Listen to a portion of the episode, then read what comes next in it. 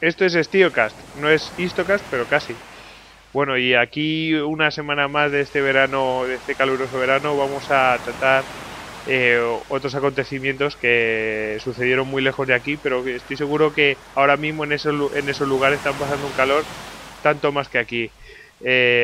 Vamos a hablar de una anécdota que sucedió en Kursk, y para ello pues tenemos a Hugo que nos la va a contar así de viva voz. Se ha prestado a este veranito a grabar un EstíoCast. ¿Qué tal? Buenas noches, Hugo. Buenas noches, Goyo. Aquí desde la calurosísima Málaga, que estamos hoy con Terral. ¿Con Terral? Buah, sí, aquí no hay quien pare. Bueno, Hugo ya sabéis que lo podéis encontrar en @Hugo A. Canete, perdón. En la ñ ya sabéis que para los ingleses no existe, así que es Hugo A. Canete en Twitter. Y nada, yo sin más ya te dejo que nos ilustres, porque yo la anécdota esta no la conozco, así que estoy en tus manos. Pues esta es una anécdota que se nos quedó también pendiente de contar en el programa de Kursk. Uh-huh. Y bueno, es que es una acción prácticamente audaz. O sea, si uh-huh. hay algo audaz, seguro que esta uh-huh. en la batalla de Kursk es la primera. ¿Eso lo pusisteis en el grupo de estudios de historia militar? ¿Me suena? Sí, en la web está contado con todo lujo de detalles, porque además es una anécdota sacada de Tierra calcinada, que es un libro de Paul Carell, uh-huh. pues donde comenta todas las operaciones en el frente del este, sobre todo la parte sur, o sea, la guerra en Ucrania y Kursk, uh-huh. en el año 43, no sé si sí. lo he dicho. Bueno, y ya aprovechamos y decimos que hablamos de grupo de historia, de estudios de historia militar, vamos, que ya muy, muy familiarizados nosotros en ello, pero aprovechamos y decimos cuál es la web, para el que no lo conozco, es www.ggem.es, ¿no? Pero con una H después de la E. hm.es. Exactamente. Y que pueden leer la anécdota o profundizar en ello y ver muchas cosas más. ¿En qué consiste esta anécdota? Pues para poner un poco en la foto a los que nos escuchan, digamos que estamos ya en pleno apogeo de la batalla de Kursk en el 12 de julio. Y como comentamos en el programa de Kursk, básicamente la operación alemana Citadel consistía en dos ataques por los flancos del saliente de Kursk, uno desde el sur que tenía que llevar a cabo el cuarto ejército Panzer y otro desde el norte que ahora mismo no me acuerdo cuál era la agrupación que tenía que llevar pues otro ataque de flanco desde el norte. Entonces, en pleno ataque de estas dos pinzas, resulta que los soviéticos, como ya comentamos la otra vez, pues tenían muy bien conocido todo el plan alemán. Uh-huh. En el momento en que los alemanes inician las dos pinzas, desde el norte de Orel, o sea, desde el norte de la pinza norte de Kursk, sí. los alemanes desencadenan una ofensiva uh-huh. contra el segundo ejército Panzer que el que estaba allí. Claro, ¿eso qué significa? Significa una ofensiva por la retaguardia de una de las puntas de ataque, con lo cual toda la parte norte de la ofensiva se tiene que parar, porque tienen que volver un poco grupas para contener lo que se les venía por la espalda. Entonces el alto mando se plantea qué hacer, si parar la ofensiva o ver si de alguna manera pueden sí. reorganizar todo el plan para ver de qué manera podían tomar el saliente. Y entonces se le ocurre que justo al sur del cuarto ejército Panzer, que es el que está en la pinza sur, que está ahí parado un poco cerca, uh-huh. en la cercanía de Prokhorovka, que es donde ocurre la gran batalla de tanques, que luego, según Javier Veramendi, pues ya con nuevos estudios que se han sacado, con documentación rusa, se ve que ya no fue tan grande como dicen. Pues ahí estaban paradas las divisiones del segundo cuerpo Panzer SS, das Reich y la Leibstandarte. Y entonces lo que piensan es que bordear con otro grupo de ejércitos que estaba un poco más abajo. No llega a ser un grupo de ejércitos, es una agrupación de ejércitos, la agrupación Kempf, que estaba un poco más al sur, pues que a su vez hiciera una finta a derecha, cruzara el río Donetsk, que es lo único que separaba a la agrupación Kempf del flanco de Prokhorovka, y entonces de repente los rusos se vieran luchando en dos frentes, de frente contra la pinza sur y de flanco por la nueva agrupación Kempf que les vendría desde el sur, pero tomándolos por el flanco. Para que esta operación tuviera éxito, el único problema grande que tenían era cruzar el Donetsk, el río Donetsk, que nacía allí a unos pocos kilómetros, pero tenían que cruzarlo para llegar a Prokhorovka. Claro, la agrupación Kempf llevaba en la punta, en la vanguardia, pues llevaba 3 divisiones Panzer, la 6ª, la 19 y la 7ª. Y como digo, el problema gordo se les presenta a la hora de que en muy poco espacio de tiempo, porque para coordinar y para llegar justo a tiempo a Prokhorovka por el flanco, esas 3 divisiones tienen que cruzar el Donetsk. Y entonces ya estamos centrados en lo que a continuación vamos a relatar. Y entonces vamos a presentar a nuestro protagonista, que es el mayor Franz Bäke, o Bäke, vamos a llamarle Bäke porque en realidad no sé cómo se pronuncia en alemán. El mayor Franz Bäke era un jefe de batallón del 11 Regimiento Panzer de la 6ª División Panzer, que era la que, de las 3 que hemos comentado de la agrupación Kempf, la que estaba un poco más adelantada y más cerca de la ciudad de Rzhavets, que era la que estaba lindando con el río Donetsk. Y entonces están viendo la manera de ver cómo cruzan el río, la plana mayor del 11 Regimiento Panzer y el jefe y el general de la división de la 6ª División Panzer. Y lo que están estudiando es un plan para tomar esa cabeza de puente que les presenta el mayor Bäke. Y el mayor Bäke es uno de los ases Panzer de la Segunda Guerra Mundial. Sus unidades destruyeron más de 1.000 tanques, no él, sino sus unidades, ¿no?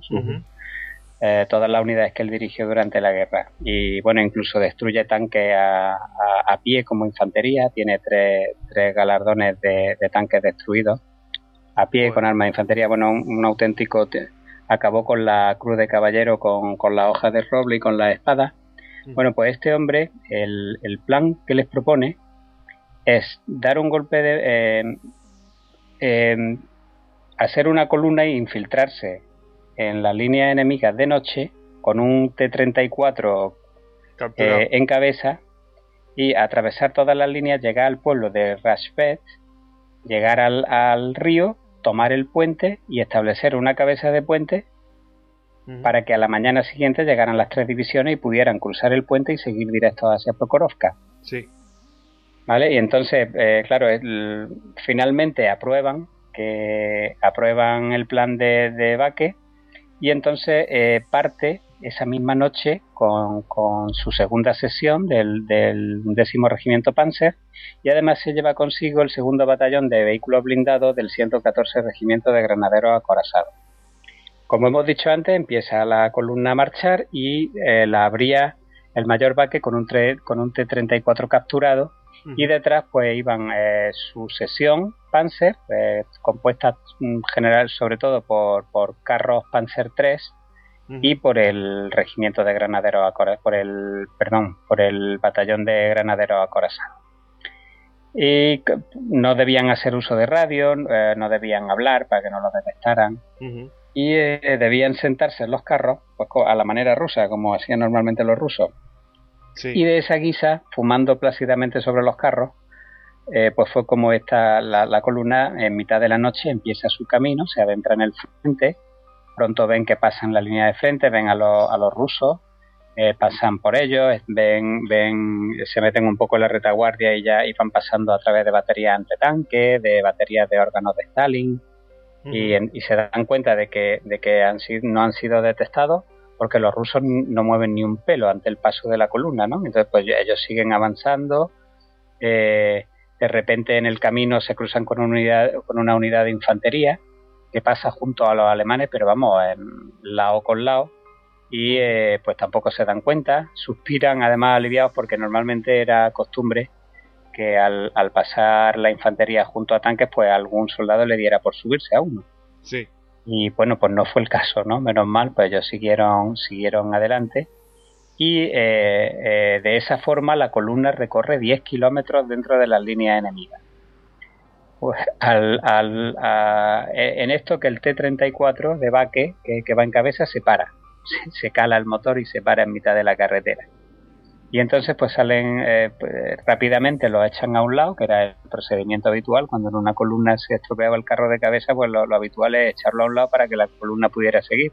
Entonces, para no despertar sospechas en los rusos, pues hacen exactamente lo mismo, y mientras intentan arrancarlo, hasta que finalmente consiguen arrancarlo otra vez y vuelve otra vez a liderar la columna ante la atenta mirada de los soldados soviéticos que estaban descansando por allí, por la campiña. Sí, que no se dan cuenta, encima, que no se dan cuenta que eran tanques.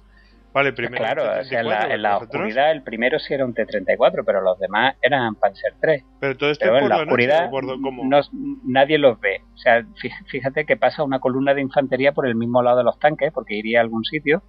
Pero no se dan cuenta de que son Panzer III. ¿Pero eso es por la noche o cómo? Sí, por la noche. Claro, claro, que si no, no tiene sentido. Sí, pero aún así, al lado, pero no ven ninguna simbología ni nada de esto.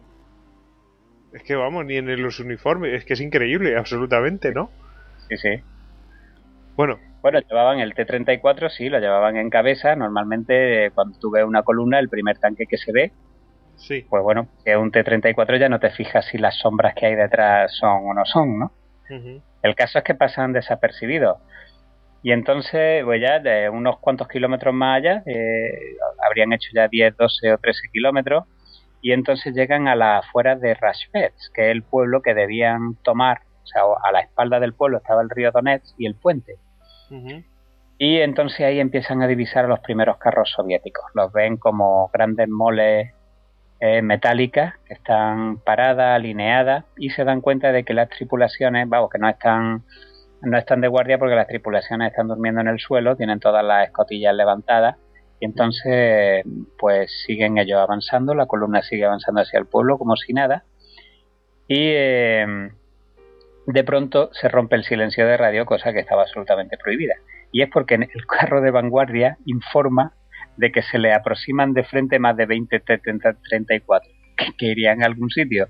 Entonces, claro, ahí ya se iban a ver de frente unos con otros, ¿no? Se iban a cruzar. Y bueno, pues los alemanes tragan saliva y de repente empiezan a pasar los T-34 por el otro carril. Uh-huh. Iban pasando uno detrás de otro, y cuando ya parece que han pasado todos, los últimos 6 o 7 tanques rusos de repente deciden darse la vuelta. Y claro, eso ya les hace sospechar de que algo raro han visto, porque no es normal que de repente pues 6 tanques rusos se den la vuelta. Sí. Así que Bäke nada más ver este movimiento se baja corriendo del carro de cabeza y se monta en un Panzer III que llevaban de mando. Los Panzer III de mando no llevan cañón, son vehículos de mando para la batalla, pero precisamente al ser un vehículo de mando, que es el que va dirigiendo a los demás tanques, pues no lleva cañón. Entonces lo único que ellos le habían puesto un tronco de madera simulando un cañón. Sí. Y entonces Bäke decide montarse en este tanque, que es el único que no está armado, y le hace dar la vuelta y lo cruza en la carretera una vez que ha pasado la columna, y le ordena a la columna que siga su camino hacia el río, porque ya lo tienen al lado, y él con unos cuantos vehículos blindados de los granaderos Panzer, pues se quedan esperando a que vinieran los 6 T-34 que se acababan de dar la vuelta. Uh-huh. Total, que estos T-34 se colocan en semicírculo a unos 20 metros de distancia del tanque de Bäke, y este ya no se lo piensa, se salta corriendo del tanque y le ordena al sargento de granaderos que venía con ellos que abrieran fuego, porque estaban todos preparados con su arma antitanque para abrir fuego en cuanto recibieran la orden. Así que en poco más de 3 o 4 segundos ya se habían cargado 4 carros T-34. Sí. y ya se desencadena el infierno. Los rusos ya dan la alarma, empiezan a lanzar bengalas, se vuelven locos, los tanques y los vehículos de Bäke pues siguen adelante corriendo hacia el río, y mientras los zapadores que llevan con ellos toman una batería que había ya al lado al asalto, porque podría amenazar la columna en su camino al río. Pero bueno, desde el río de repente llega el sonido sordo de las detonaciones, y es que los rusos habían volado el puente. Ah, lo tenían preparado por si acaso. Ah, por si acaso. De todas formas, los zapadores logran llegar a la orilla opuesta porque había un pontón ruso que logran utilizar, y con ese pontón y el batallón de granaderos acorazados logran cruzarlo y establecen una cabeza de puente estable al otro lado, y los rusos, claro, la sorpresa es tal, y se desencadena el infierno, los 7 T-34 destruidos en pocos segundos, que los rusos huyen de Rzhavets, y todas las unidades que habíamos estado antes se dan a la fuga y dejan el camino expedito. En poco tiempo llegaría el primer batallón del 114 Regimiento de Granaderos Acorazados. Y ya por la tarde del día siguiente llegó el grupo de asalto Horst de la 9ª División Panzer, que era la vanguardia de la 19 División Panzer, que era la vanguardia de la siguiente división que venía detrás de la 6ª. Y ya claro, ya ahí logran abrir el digamos el pasillo en el frente. Los rusos se habían quedado tan perplejos que una vez que la cabeza de puente está tomada y las tres divisiones Panzer están acercándose a toda velocidad, pues se retiran rápidamente de allí y dejan las puertas abiertas para que los alemanes de repente metan a tres divisiones acorazadas en el flanco izquierdo de Prokhorovka, ¿no? Claro, esto te dice que ¿qué hubiera pasado si estas tres divisiones hubieran llegado? El problema es que no llegaron, porque antes de que eso pudiera pasar, Hitler cancela todas las operaciones de Kursk, como ya hablamos, por el desembarco que se estaba produciendo en Sicilia, de las tropas aliadas. Pero vamos, estuvo la cosa en un tris. O sea, si le hubieran dado un par de días más, estas tres divisiones Panzer se meten en el flanco de Prokhorovka y a lo mejor la historia hubiera sido de otra manera. Pero bueno, por esta acción, Bäke gana las hojas de roble para su cruz de caballero, que se la concede Hitler pues ya en septiembre, y luego ganaría la espada. Joder. O sea, luego, la verdad es que es un momento ahí súper audaz. Bueno, ya había sido audaz en el pasado, pero parece que se va superando el tío cada vez que tiene la ocasión. Sí, porque además luego participa, esto que he comentado antes de que destruye tres tanques con sus manos, es decir, ya fuera de su tanque. Esto fue en otra batalla, en una bolsa donde quedan embolsados su unidad, y luego en la bolsa de Cherkassy es él con su batallón Panzer, uno de los que abren la salida de la bolsa y la mantienen abierta durante una hora para que por allí puedan salir las tropas cercadas. O sea que, y luego también lucha en el oeste contra los americanos, contra Patton. Sí, o sea que este hombre es un as, es uno de los más grandes ases Panzer de la Segunda Guerra Mundial. Sí. ¿Y qué fue de él? Sabemos que... acabó la guerra. O sea, que sobrevivió a la guerra, ¿no? Sí, sobrevivió a la guerra. Él había sido reservista. Él ya luchó en la Primera Guerra Mundial. Y luego era médico dentista, y estaba en la reserva y se volvió a unir al cuerpo acorazado a finales de los años 30.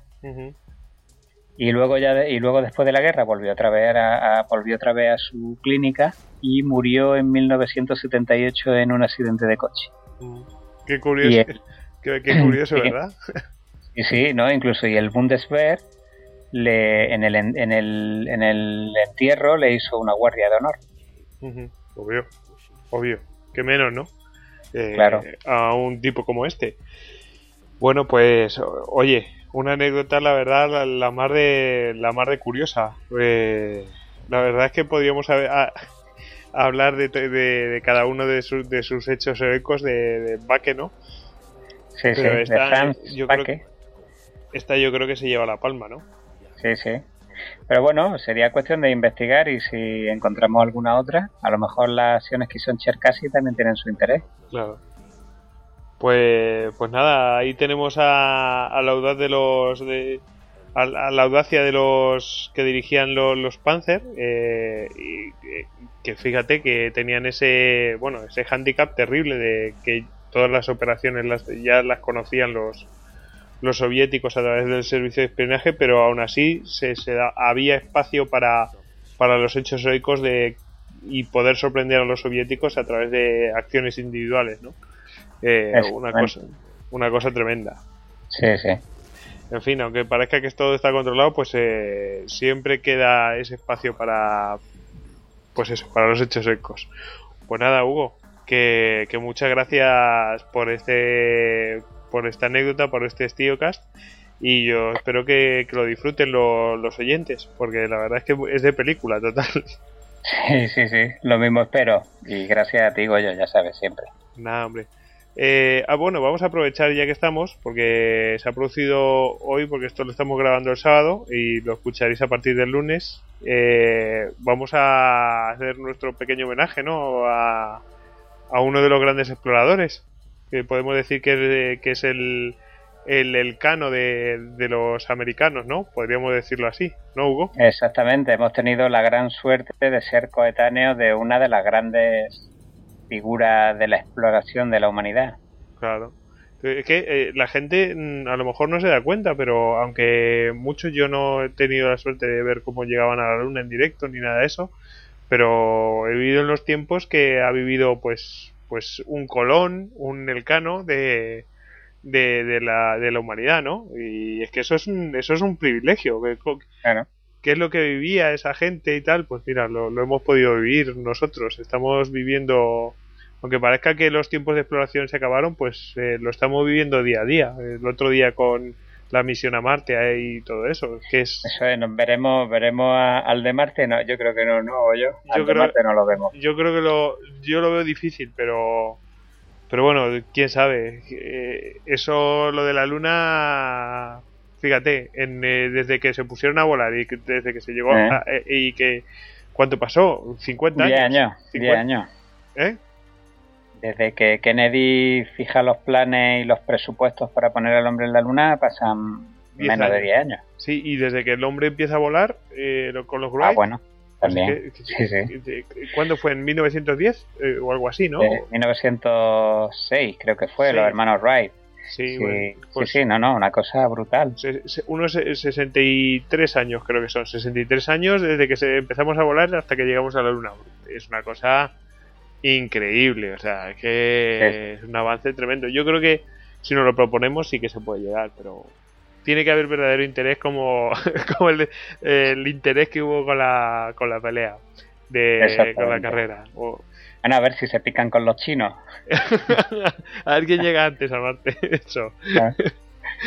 Bueno, pues nada. Aquí nuestro recuerdo a Neil Armstrong. Que descanse en paz. Y nada, que animar a nuestros gobiernos a que sigan avanzando en la exploración espacial. Ya que den otro gran paso para la humanidad. Exactamente. Bueno, pues nada, con esta luctuosa noticia, pues despedimos este EstíoCast. Hugo, hasta luego. Hasta luego. Venga, que pase buen verano. Hasta luego. Igualmente. Chao.